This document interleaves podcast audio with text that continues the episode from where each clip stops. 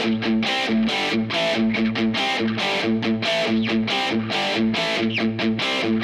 do you know you've made a disciple? You know you've made a disciple when your disciple makes a disciple. Everything about the way I live changes because no longer is my life about me. Be established in your faith, be rooted, be grounded so that you can grow into all that God has for you to be in Christ. Well, welcome back to Cultivate Podcast. I'm Kevin Blackwell, again with Randy Norris, and uh, the goal for Cultivate is to make disciples who make disciples.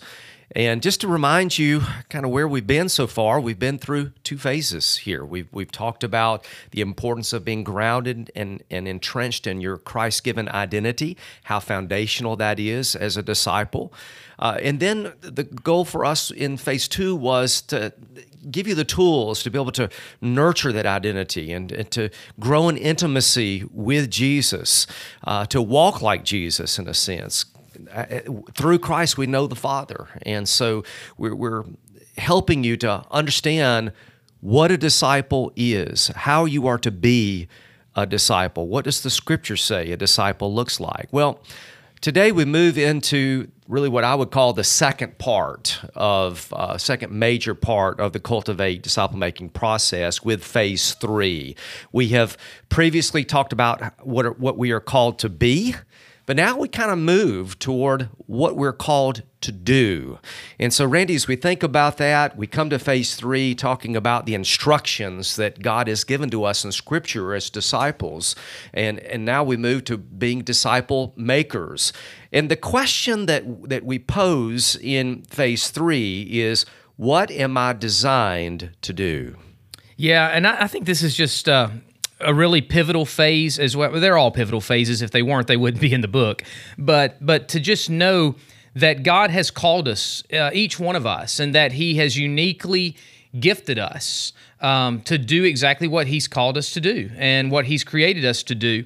And I, I think a lot of times we just really get um, in the weeds of, of wanting to do things. And so we just go out there, we just start doing everything. So the fa- phrase random acts of kindness has just come to the forefront, at least for the last 20 or so years. And absolutely nothing wrong with that.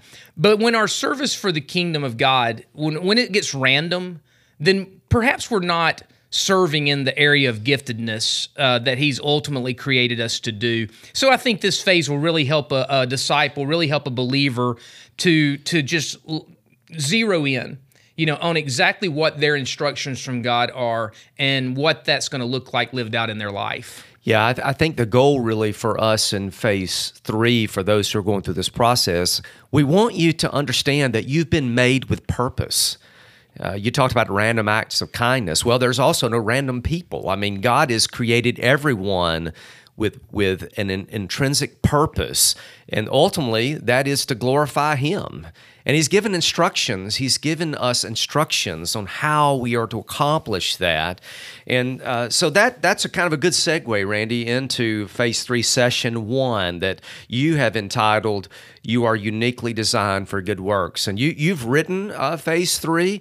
I, I love this phase so much. It's when when I take people through this process, I enjoy helping them to understand that they are created for a purpose such as this to serve God within the context of the local church, to serve God with greater intentionality because they've been gifted, because they are a workmanship created yeah. for Him, uh, for His glory uh, to to do things that that bring him glory. So so yeah. so important. Yeah, I don't I don't know that we always see that about ourselves that we're his workmanship. You know, we we all you know want to deflect and, and we need to deflect to him but we don't need to deflect away from the work that he's doing in our lives that is deflecting the glory to him when we're living that out um, and, and, so when we look at that word workmanship um, in, in the greek it's that word poiema Um, and and it's just such a, a, a tremendous word. You don't have to be a Greek scholar to kind of figure it out. Sometimes words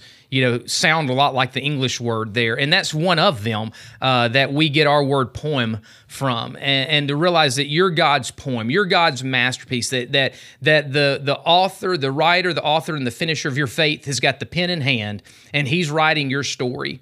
Uh, and it's your story in his story and I think that's very important as well. And and to just grasp a hold of, of, the idea that that you're his masterpiece, you're his workmanship. And when I really started looking into this, I was sort of surprised that that word's only used one other time in the entire New Testament. Um, and when you when it uses it, it's talking about his invisible attributes that are seen in the things that he has made, that he's created. And so ultimately, that word is only used of two things. It's used of creation, everything that you see. And I think we get that. I mean, Kevin, you and I have been lots of places. I've, I've traveled all over the world and been in some of the most fantastic places. Here recently, I was in Kenya, uh, just about an hour from Mombasa on the Indian Ocean. Uh, it was just really that spectacular kind of place that every morning you woke up and you were going to get this incredible sunshine and then every evening you were going to get this incredible sunset. It is easy to see that and say wow our god is awesome. That is such a masterpiece. A couple of years ago i was in the highest mountains in the world in the langtang valley and in, in the himalaya mountains and it's just one of the most beautiful places that you could ever imagine being. People come there to trek from all over the world. And and they go there because it's just one of those breathtaking most beautiful places. It is easy to look at some of the highest mountains in the world. You're not far from everest by the way there when you're there. It's easy to look at mountains like that and be like man look at god's creation. Look at the masterpiece right. that he's created. But we also have to realize that the other place he used that word was talking about you and me. Right. You know, it's, it's easy to look at a sunrise, a sunset, the mountains, the ocean, and, and realize how awesome God is. But do you look in the mirror mm-hmm. and, and see the same thing to realize that you're his masterpiece? You know and and you've got a job to do and I've got a job to do that those mountains you know the heavens declare his glory the mountains declare his handiwork the the sun the moon the stars they do all those things. But the one things that creation will never do is they will never declare the gospel. Right you know, they can declare his glory, but they won't declare the gospel. That's your job that's and job. my job. Right. And that's why he's given us these unique instructions. And so we need to see ourselves as that masterpiece of God that's created to do the things that he's called us to do. And I hope that really resonates with people and encourages people that as they're going through uh, this this study. You know, I know my wife has uh, been leading some ladies uh, through the study, and and she comes back and she just talks about how much they're loving it. But when she said they got to phase three and four after they finished it, she said, you know, she said they really just dug deep in phases one and two. And she said, but then I saw them kind of come alive in phase three and four. And I said, you know, I think that's by design. Oh, yeah. You know, Absolutely. that when you dive deep into who you are in Christ and your relationship with Him, then it's bursting in you and wanting to burst out of you to serve him in the way that he's created you, to make the greatest impact for him. And so, in a real sense, all of it's great, all of it's fun, but the second half of the book, it get it gets funner. Yeah. you know, it gets real fun. Yeah. You know, at this point in time, because man, what else is there better to do than to just live your life according to the way that God designed you to do it? Yeah, and again, going back to Ephesians two ten, for we are His workmanship, created in Christ Jesus for good works, and this is the part I love here which God prepared ahead of time for us to do. You know, I trying to wrap my brain around that is is just incredible that God has prepared works for us to do. In other words, no one else is designed to do those works except us. And so we have to kind of embody that and we have to grasp that and grab onto that and grab hold of that, that we do have purpose. We are His workmanship. You know, some of you listening right now, maybe you struggle with self confidence.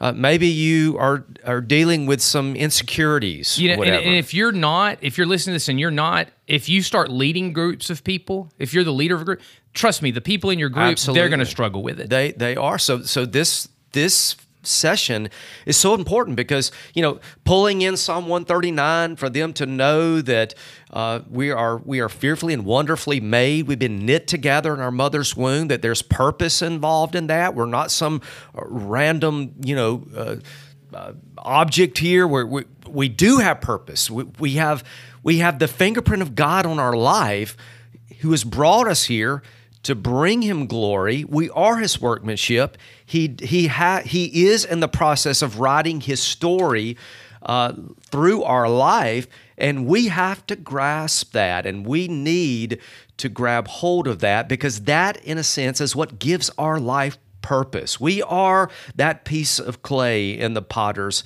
hand. We are that piece of paper of which he's writing a poem on, something beautiful. So, for those who are struggling with self confidence, those of you struggling with purpose, trying to figure out how you fit into this world, listen, your disciple that God wants to use but he wants to use you because he is writing his story through you. And he has designed a greater purpose for your life beyond which you can ever understand or grasp. So if you're struggling today, grab hold of the truths of Scripture related to that. Just as marvelous as the sunrise is over the mountain, so too are you.